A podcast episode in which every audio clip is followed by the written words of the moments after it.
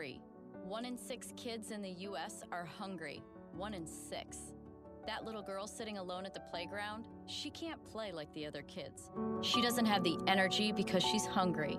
School lunch will be her only meal today. It breaks my heart that this is the reality in our country, but it's something that Feeding America is working to change. Each year, the Feeding America network of food banks rescues billions of pounds of good food that would have gone to waste. This food is then provided to families and children in need. Being a kid should be about using your imagination, learning, and having fun. These children shouldn't have to miss out on simply being a kid because they're hungry. To find out how you can help end childhood hunger in your community, visit feedingamerica.org. Brought to you by Feeding America and the Ad Council. The opinions voiced in this show are for general information only and are not intended to provide specific advice or recommendations for any individual. To determine which investments may be appropriate for you, consult your attorney, accountant, financial advisor, or tax advisor prior to investing. This show contains forward looking statements that may not come true. Securities investment advisory services offered through Grove Point Financial, member FINRA SIPC. Grove Point Financial and Kelch and Associates are unaffiliated companies. And folks, this program is intended for Wisconsin residents only. Well, good morning and welcome to Saturday in the studio. Pardon me, I'm Tom King and I am here. Merle Kelch is on location today, but we are live. 715 845 2155, the number to call if you have a question for Merle. Good morning, sir. Well, good morning, Tom. It's 75 and beautiful here in Weston, Wisconsin. Uh, somehow I'm doubtful about that, but okay.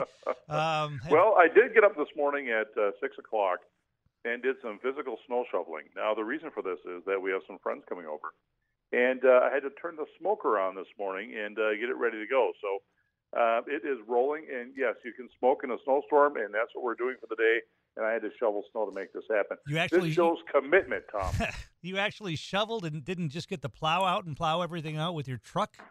No, where I had to be, I had to actually pull up the shovel. Mm-hmm. Um, I had the paddles and oxygen ready in case needed. Indeed. And uh, we made it through.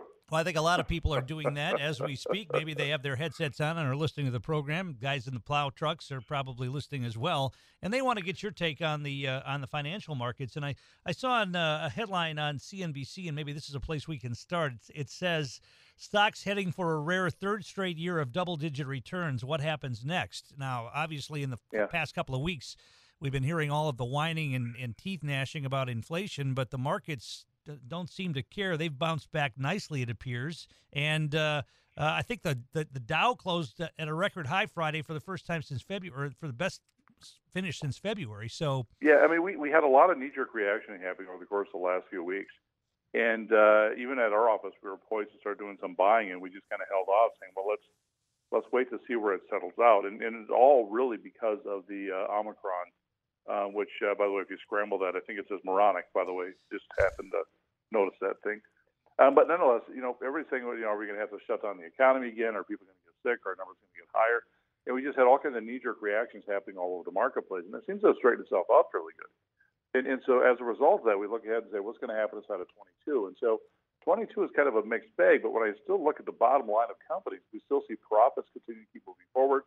And I think we see the economy and the marketplace continue to keep moving forward next year, as long as we don't have a couple of things happen that we've talked about many times a dramatic rise in interest rates. Now, tapering is going to happen, and the marketplace is already putting in two to maybe as many as 3% increases of interest rates from the Federal Reserve next year. Now, they're not going to be big ones, folks. We happen, the general consensus is maybe a quarter of a point each. Um, uh, so, with that, it should not affect it. We're watching what happens with corporate tax rates, and it looks like that may also be put on hold with the uh, Build Back uh, Better program, whatever it is. I'm having a 50 50 shot and that number going down or percentage going down the passing throughout the course of this year. Now, remember, Tom, inside of that contained uh, corporate tax rates and this whole bit um, and, and, taxes to pay for it on people making uh, 400,000 up. Um, even though some of the congressional uh, budget offices said that's it's not true, uh, but uh, it'll bleed out to everybody. So those things can hold off. We should still see, still continue to see some nice gains in the marketplace throughout the course next year. Those things are going to change next year just because of rising interest rate environments Remember back in 2014, Tom, when we had some tapering at that point in time, when we shut it off, um, at that point in time, Chair Bernanke um, uh, appears to have taken it up too fast, and we had big swings in valuations of the marketplace. on a regular basis until they slowed it down and said, hey, we're going to do this slower. So we'll see what happens, but we've done this before, we've seen it before. So I don't think we have as much of a whipsaw as we've seen happen in the past. Does it help? does it help to have a Secretary of the Treasury who used to be the head of the Federal Reserve? Uh, is that there? Is there some cohesion there that maybe isn't there in some other t- points in history? I'll tell you what, my friend. I think the answer is yes. The unfortunate part is the Secretary of Chair of, of, of Treasury, who, by the way, I thought did a really good job on the Federal Reserve, um, um, but seems to keep falling into party lines rather than being independent. And I guess that's the nature of the beast of the Treasury versus the Federal Reserve. But I do think that there's some benefit to that, at least from a conversational standpoint. They can they have some beliefs because they know how the, the Fed works. So hopefully we'll go with that. Now the inflation component of this, mean, again, I was reading an article this morning with uh, Brian Wesbury, who's uh, my favorite economist by far, um, and he works. Uh, his firm is uh, First Trust out of Chicago. And so with it, they was having a conversation about inflation that you know, where you see inflation as high as it's been since the 80s. Um, this is from way back when uh, Paul Volcker tried to, you know, suck up all the cash by increasing interest rates to 20%. Um, and so, in, the process of doing all this sort of stuff, um, he said that the economy doesn't do real well, nor does the marketplace investors.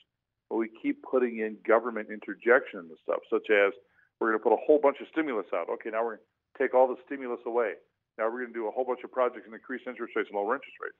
Market doesn't like that. Just keep things steady. Let the market figure it out with his conversation in the middle of it. And so with it, you know, you, you look at that as investors, and I'm kind of uh, um, compressing a number of articles, and I'll cite a couple of them here, folks, in a bit. But uh, so so investors wonder what what is it that we can do in the middle of all this, and and you know why does inflation matter all that much from an investing standpoint? Well, Tom, if you go to the grocery store, which I, I know you do, we're, we're all noticing a difference on the bottom line. I mean, we see what's happening with groceries and expenses. And, you know, I went to buy grapes yesterday and I was just about bored with the grapes. And then they looked like they looked terrible at all. I got them anyway because they already looked like they were fermenting. And I thought, well, grape, wine, I mean, we're getting there. so, so then I looked at the organic and they, they really weren't much better. I guess organic organic mold is just as good as regular mold, I suppose. I won't name the name of the store. Nonetheless, uh, but we see it. So, so here's the bottom line: what happens, Tom? When we invest money with uh, you and everybody out there, and if you're driving, pull over and take notes. This is some of the best stuff I got. That's an attempt at humor. Don't pull over and take notes. So, so in, investing is, is, a three-legged stool, as I've uh, always said, and we have a, a growth. Uh, we want growth to our portfolio. We want income to our portfolio. We want stability to our portfolio. And if we lean to say, I want income only, we do it at the expense of growth and stability. Obviously, we want stability. We want do, we do it at the expense of growth and income, such as, for example, if we want the stability and the guarantees of CDs. So all that stuff always has to have a balance and a mix and a shift back and forth, depending on what's happening from a macroeconomic uh, marketplace, which is you know what we're doing today, looking at what's going on for 22, are the market's going to be the same, et cetera, et cetera. But the biggest one is inflation. So we take this inflation number 6.8% inflation. If we subtract taxes from that, Tom, and I put 20% in here, so that'd be the federal and state together. So it's just a ballpark, um, uh, you know, a little bit extra in there. But I come up with 1.4% tax on that 6.8% inflation if it weren't actually an investment.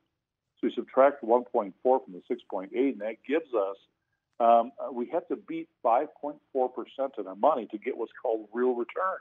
That means real money that's going in our hand that we're not paying for inflation and taxes.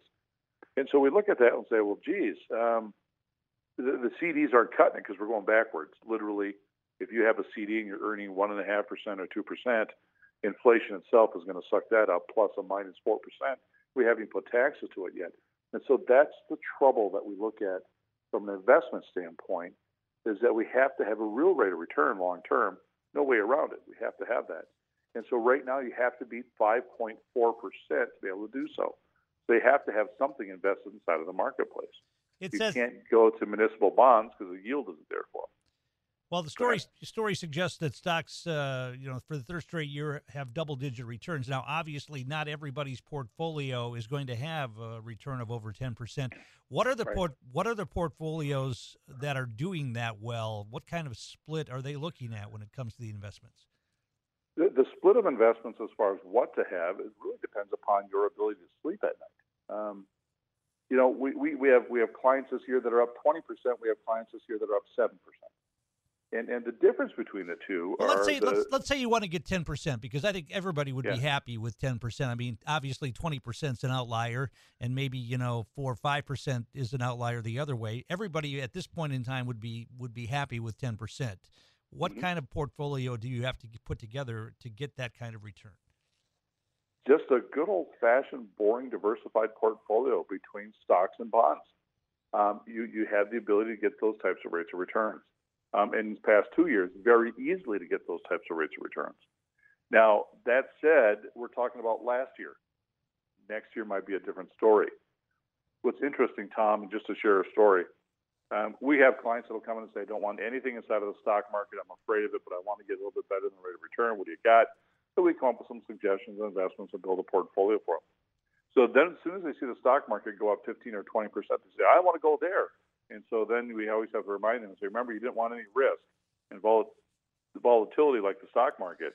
And uh, with that, remember that? Yep, yep. But I'm willing to take it. I said, "Well, uh, no, you're not." Uh, you know, so we have to bag people down.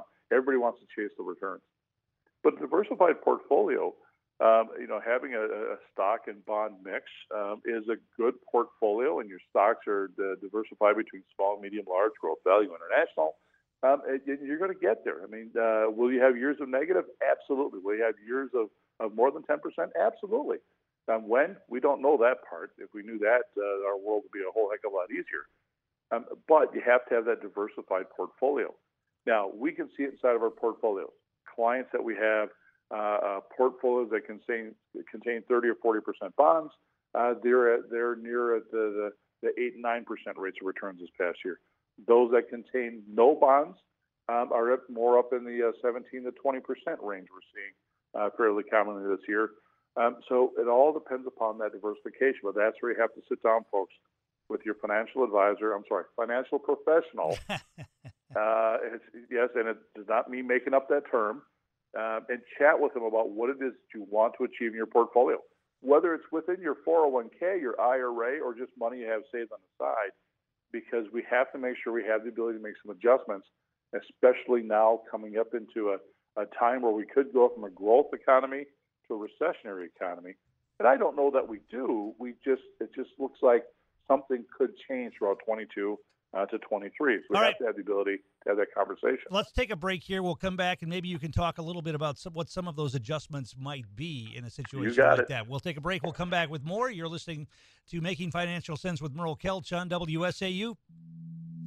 The Alzheimer's Association and the Ad Council present the story of Cynthia. 9 and 95.1 WSAU. The opinions voiced in this show are for general information only and are not intended to provide specific advice or recommendations for any individual. To determine which investments may be appropriate for you, consult your attorney, accountant, financial advisor, or tax advisor prior to investing. This show contains forward looking statements that may not come true. Securities investment advisory services offered through Grove Point Financial, member FINRA SIPC. Grove Point Financial and Kelch and Associates are unaffiliated companies. And folks, this program is intended for Wisconsin residents only. And we're back in the studio. I'm Tom King. Merle Kelch joining us on location today, hunkered down in the snow, but he can take your questions 715 845 2155, the number to call. So before the break, we were talking about uh, looking ahead to 2022, and the story that I saw on CNBC it said uh, stocks heading for a rare third straight year of double-digit return. What happens next? And that's the that's the, the the big million dollar question. What happens next? And you were talking about Yeah, yeah. adjustments that some folks may need to make because of changes coming uh, to the markets and to the economy. Uh, so, what kind of adjustments are you talking about in a situation Yeah, like that? some some of the things we want to uh, chat about again. Talk with your financial professional folks because you might have to make adjustments based on what goes on in your portfolio and whichever returns. But there is an article that's out there on uh, Market Watch this morning, and uh, it's called Deep Dive. It's always the, the section that they have, but it's by Philip uh, Van Doorn, and I'm really coming to respect him as a writer because he really comes up with some tremendous um, uh, uh, math and, and uh, chart and science and that whole bit, and I'm kind of a geek with that stuff. It's some stuff that you know we know about, you learn about inside of college, and you go, "Oh yeah, that's right." And You look at this stuff. You know, we had to study it in college, but this, you know, computers are easier, folks. They make it a whole heck of a lot faster. So, If you're a stock trader out there and you're looking for income, I want you to try to find this article, folks, because obviously, because of what we do, we can't give the names of the companies that they're talking about in here. But his research is fantastic in here. So the list, of the name of the article is here's a list of favorite dividend stocks with room to pay um, more for investors worried about 2022. And so, you know, we talked about this. If you have, you know, portfolios that inflation is creating a negative rate of return, um, or we have portfolios we're concerned about next year that, you know, maybe uh, uh, companies don't have what they uh, do what they've done from a rate of return standpoint. They need to put some sort of a, a backbone to it. But one of those places are going to stocks that pay a really good dividend still have the potential to grow. And so inside of this article, folks, uh, they talk about what's called a free cash flow yield. Um, we use a little bit different name, and you know when I went to school and over the years, but but I really love the math on this. And essentially, what they do is you take the annual free cash flow. That's the the money that's over and above paying for the bills and the taxes and everything else for companies. The money they have left over to do different things with, and you divide it by the current share price. And obviously, they're doing this per share. Um, and so with it, they want that free cash flow that can be used for either doing dividend buybacks, research and development, buying other companies, or for expansion of the company. So in this article, what they're looking for is high dividend yielding stocks that have a dividend of a minimum of 3% or more. By the way, the dividend of 3% or more is twice what CD is. Now, obviously, when you get a stock that's not guaranteed where the CD is, uh, but the yield is higher. Remember, uh, Tom, back in the you know 40s and 50s, people didn't buy a stock for the growth; they bought it for the dividend. Um, and you know, remember the old S&H green stamps? You you cut off your your your, things for the bonds, you send them in, they send you a check back. But I've asked you stocks the dividends. I've asked you this before. You know, it just seems to me that you would want to buy all companies that pay dividends. Why wouldn't you want to buy a company that pays you a dividend? I'll tell you what, my friend, it's one of the things I like to look for because if they're paying dividends, it means they're making profit, which is kind of handy. Um, and you never see a company that can't make profit continue to keep paying dividends because they can't afford it after. Are there mutual funds that only have companies that pay dividends in them? Lots of them. Yeah. Um, and which is a you know dividend. Uh, you know, there's there's some that uh, only buy companies that not only pay dividends but continue to increase their dividends. So there's a lot of them that are out there and high quality stuff and good stuff. We try to use them wherever we can. So the other thing that they did inside of this article is they pulled up and said buy ratings. So you go through the various buy ratings, and in here they're using FactSet, which is a fact checking company that at least had uh, analysts, at least five analysts saying buy the stock. And then finally, they wanted to make sure it had this excess cash flow that we were talking about before, uh, list excess cash flow yield. And so in here, they come up with a, a list of companies. And what they found is companies that make a profit, but now their stock price is coming back too. And a lot of them are in the energy sector, um, banking sector becomes a number of them. Um, but it's those types of companies because they they're selling product again where it's slowed down so much inside of the pandemic. But it's a fantastic article. So again, where do we where do people tend to look at? They'll tend to start looking at companies that have a higher dividend yield to them. Now that said, I have an asterisk that I put inside of my notes today that says, "Watch out," because uh, you can find high dividend yields, and that doesn't mean it's a good company. Uh, let me give an example. Uh, Tom, if you wanted to find a company that had a, a dividend yield, which means they're paying a dividend out based upon their stock price of 8 or 9%, can you find it? The answer is yes. Do you want to buy it? Potentially no. Sometimes a company will pay a higher dividend yield to continue to keep you attracting liquidity into their stock, even though they're not making enough to pay the di- dividend. How, how can you, um, and how, that becomes a problem. how can you tell when a company's doing that? Uh, easy. You look if they're selling, if they're making any money on the bottom line. If it says a company's losing money, but they're paying an eight percent dividend. Uh, there's there's a problem. Uh, no matter what you do, there's going to be a problem. You can't continue to afford to do that. Either the dividend comes down or the company goes broke. Something like that's going to occur.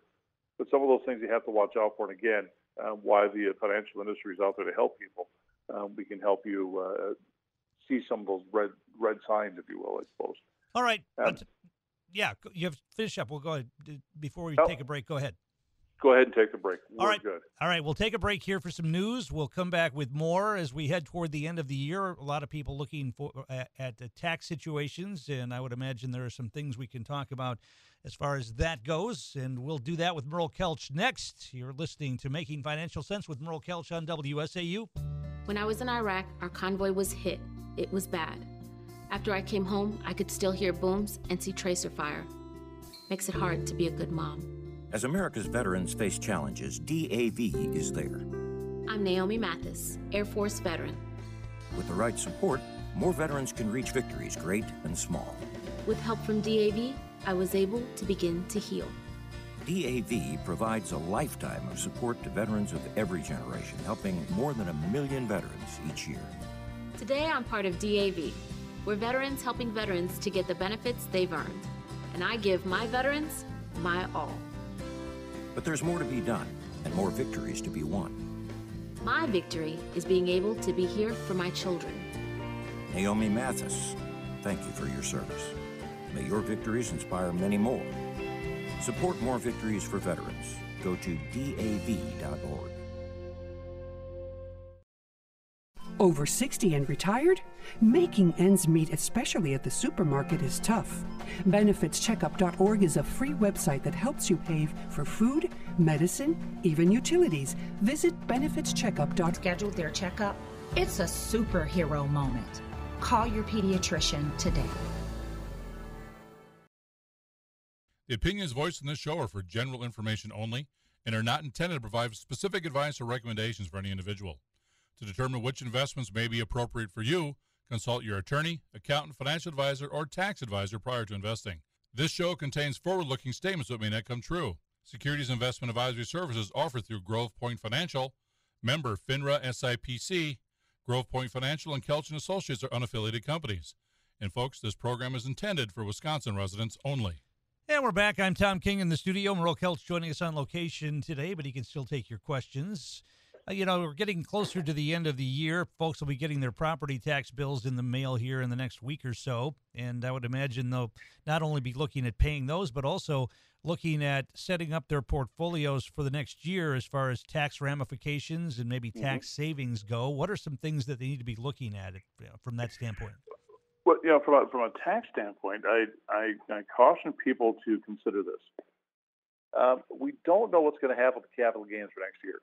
Um, capital gains tax is actually has been proposed to go a number of different ways. We heard them that, you know, rather than having being 15% after having a, a, an investment for more than a year, it's going to be go up to ordinary income or even potentially higher, depending what your income is. We we we we don't know what's going to happen, but that's what's been proposed at this point in time again, I think it's going to be all based upon this Build Back Better thing that's going on with the current administration.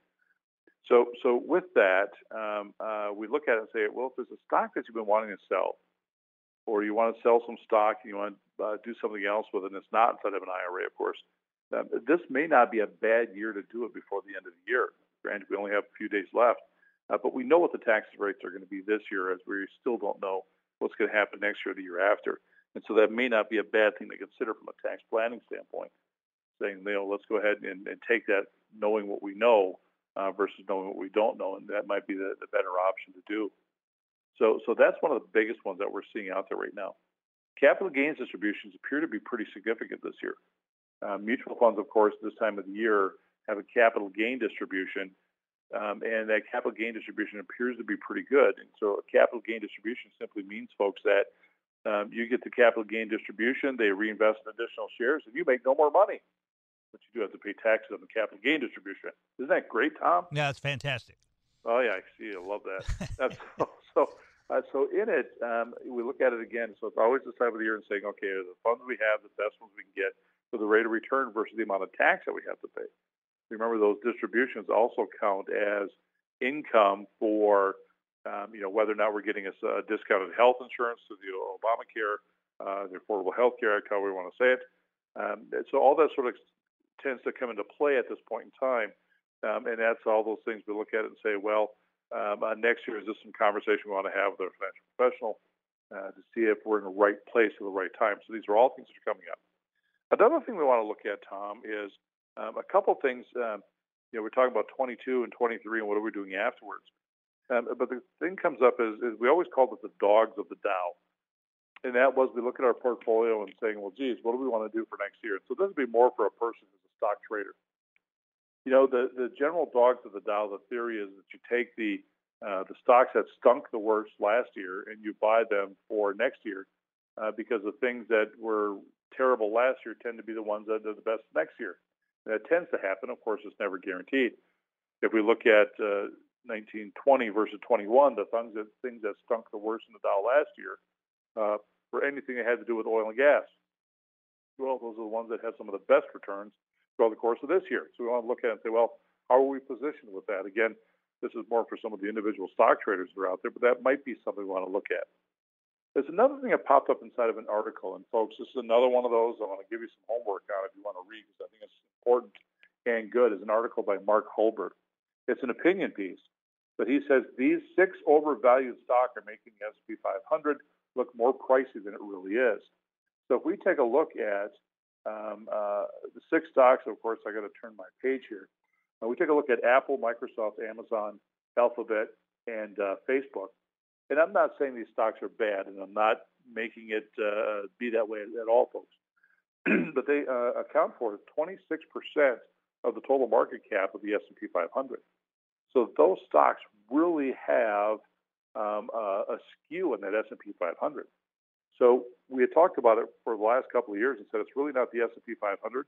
It's really the S&P 495, and then those five on top that seem to keep driving the numbers.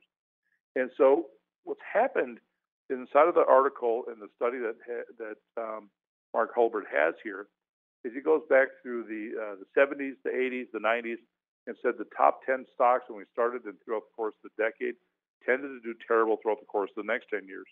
And so that's the case. We should see that um, at some point in time, the Apple, the Microsoft, the Amazon, Google's, uh, Facebook, uh, Tesla's in there. Um, we should see them tend to slow in the years ahead. Um, and so some of this happens to do because they're maturing inside of their particular business and they're getting more and more competition. So we want to be mindful of those sort of things as well. So what does it mean for the S&P 500? Well, we can see the S&P 500 certainly takes some sort of a um, an adjustment because these stocks are now such a big portion of the S&P 500. Um, but there's other stocks that are in there that are still continuing to keep making money. Um, but we would probably see that the S&P 500, which I think is up some 22 percent uh, plus or minus right now this year, uh, we might see that its rate of return is not going to continue at that pace, uh, which uh, uh, it's not going to continue at that rate anyway. So these are things that we all need to continue to keep looking at next year as we look at our portfolio, uh, building for 2022, um, and moving ahead through these uncertain times um, over the course of the next two or three years. All right, let's take a phone call here this morning. Good morning. Who are we talking to? Hi, this is uh, Ray calling from Schofield. Hey, Ray, you're on with Merle. Go ahead. I'm calling about the Man of Honor ham program was supposed to go on today. Do you know anything about that? Uh, I don't. I think it's still on. We're doing a live show right now, so we can't really talk about that. But uh, appreciate the call. I think that is still going on at Marathon Park, if I'm not mistaken. Uh, Merle, have you heard anything about that? I know you've been involved I'm, with them I'm uncertain, but those guys are pretty resilient. My guess is it's still going on. Yeah, okay. Um, 715-845-2155 is the number to call here if you have a question for Merle this morning. I saw, you mentioned Apple. I, I saw a story, just a headline on CNBC, and I, it's almost, it almost seemed to me like a clickbait headline, but just to get people wound up.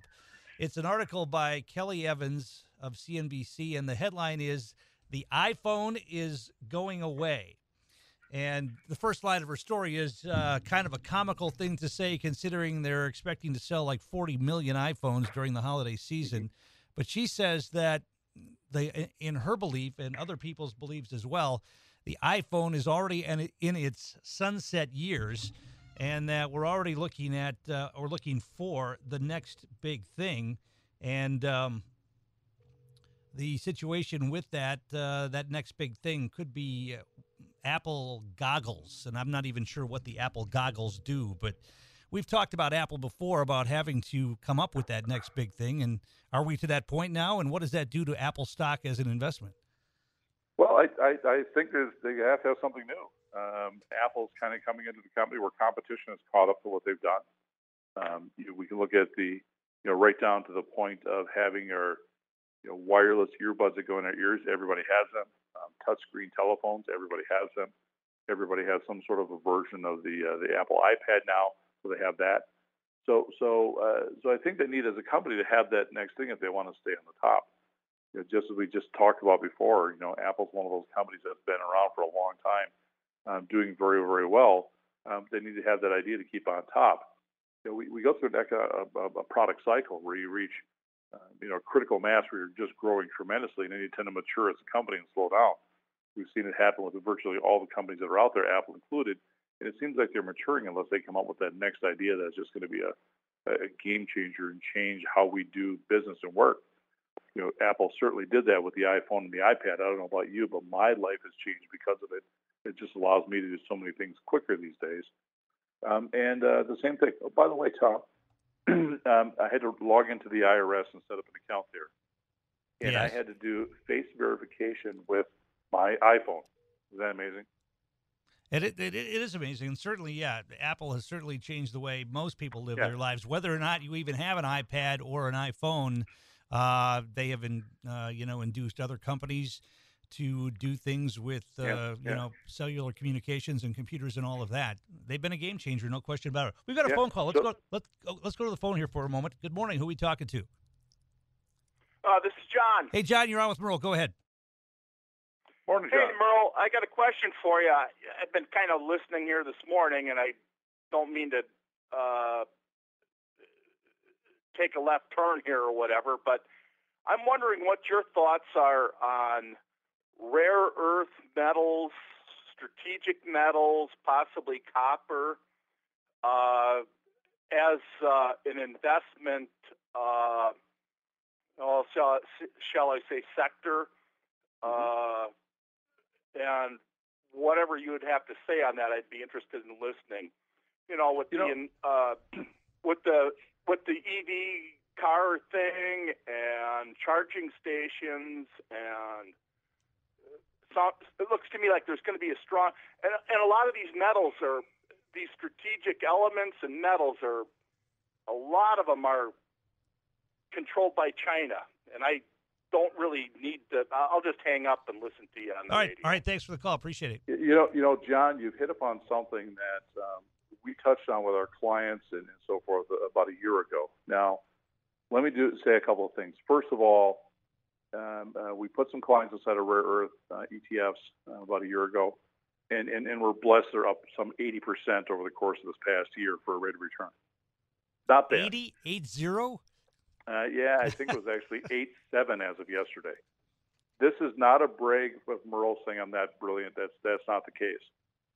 But but the U.S. is that hungry to start getting this in the U.S. So so John, a couple things. Rare earth. U.S. has rare earth metals. I mean, there's no issue. It's just that from an ecological standpoint, they're really a bear to get out without causing a lot of problems. So there's a couple of companies that are out there, and again, I'm not going to say the names of them, um, but they said you know we can do it ecologically, and so far it looks like it's happening. And so with it, they're able to extract the rare earth that we have here in the U.S. and start using them in the U.S. The reason it's been happening inside of China for so long is China doesn't really care as much as we do about their ecology Well, and the, uh, what's going on from that standpoint. So they're able to do it and sell it cheaper. And the But companies that are going into everywhere. Africa as well. Africa has a lot of rare earth Yeah, metals, and the companies sure. go in there and just you know destroy the land to get them out. strip them, get it pulled out, right? And so, so, so, so with this, um, I, I, I always recommend use an ETF. We had clients at the same exact time that said, "Well, I want to buy some gold, I want to buy some silver, I want to buy this." I said, "Why don't we just simply do a rare earth that's going to cover all of them, but it's also going to cover all those little things that we need inside of our cell phones and computers and, and uh, electric cars, all those little odiums that we can't pronounce." Yeah. and, and so it has just turned out great. And so my recommendation is, is two things if you're looking at this. One, make it an amount that you can afford to lose at a casino because they have the pro- they have a history of being volatile. But I like the idea of U.S. chip manufacturers coming back, which we're seeing Intel building plants coming back in the U.S. We see Samsung uh, putting $17 billion in a new chip making facility, and I think it was in Texas. I'm, I'm going from memory in there. And so we're going to need that stuff in the U.S. And I think the preference is to get it in the U.S. and not have to contend with China. So many people and businesses forget that China is a communist country. It's not free as we are, um, and business is different. They have the ability to shut stuff off, which they just recently did essentially with uh, with Bitcoin. So it's it's a different animal over there, and I think we want to get back to some more predictability. And so I think rare earth metals are really good. So with an eighty again, with an eighty-seven percent return, do you take some money off the table at this point? Um, we are going to. We have not as of yet for some of these clients, uh, but we're going to. again, the amount of money we put in is, is the amount we can lose at a casino. And so it's if it's lost, it's it's not that big deal for for these clients. Uh, but it's something that we put in. We made some money on it. We'll take some money off the table because I think we still have some legs to go in that um, in that marketplace as we're continuing to desire that as uh, manufacturing inside the U.S. Okay.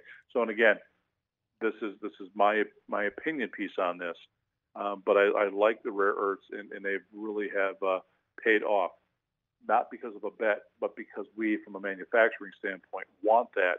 And there's a few companies that have the ability to make it or to uh, extract it ecologically in the U.S. these days. All right, we need to take one more break. We'll come back with more. If you have a question for Merle, give us a call. We'll be right back on WSAU. Now, this day. Here's Chris Conley. A 12 acre field in Kentucky is one of the most polluted pieces of land in the entire country. Let's go there on this day, December 11th. reflect the need to screen for associated disorders. Be sure to talk with your child's doctor about proper screening and visit more2adhd.com for additional information. That's more to ADHD.com. This message has been brought to you in partnership with ADA, ACO, and CHADD. The opinions voiced in this show are for general information only and are not intended to provide specific advice or recommendations for any individual. To determine which investments may be appropriate for you, consult your attorney, accountant, financial advisor, or tax advisor prior to investing. This show contains forward looking statements that may not come true. Securities investment advisory services offered through Grove Point Financial, member FINRA SIPC. Grove Point Financial and Kelch Associates are unaffiliated companies. And folks, this program is intended for Wisconsin residents only. And we're back. I'm Tom King in the studio. Merle Kelch on location. We're getting near the end of the year, and maybe folks, just like they come up with New Year's resolutions, come up with some financial resolutions and decide they want to get all of their financial ducks in a row for once. And when they come and want to come and see somebody like you, what do they have to do in order to uh, to come and see you? What should they gather together and bring on that first visit that you need to look at in order to get an idea of what has to be done?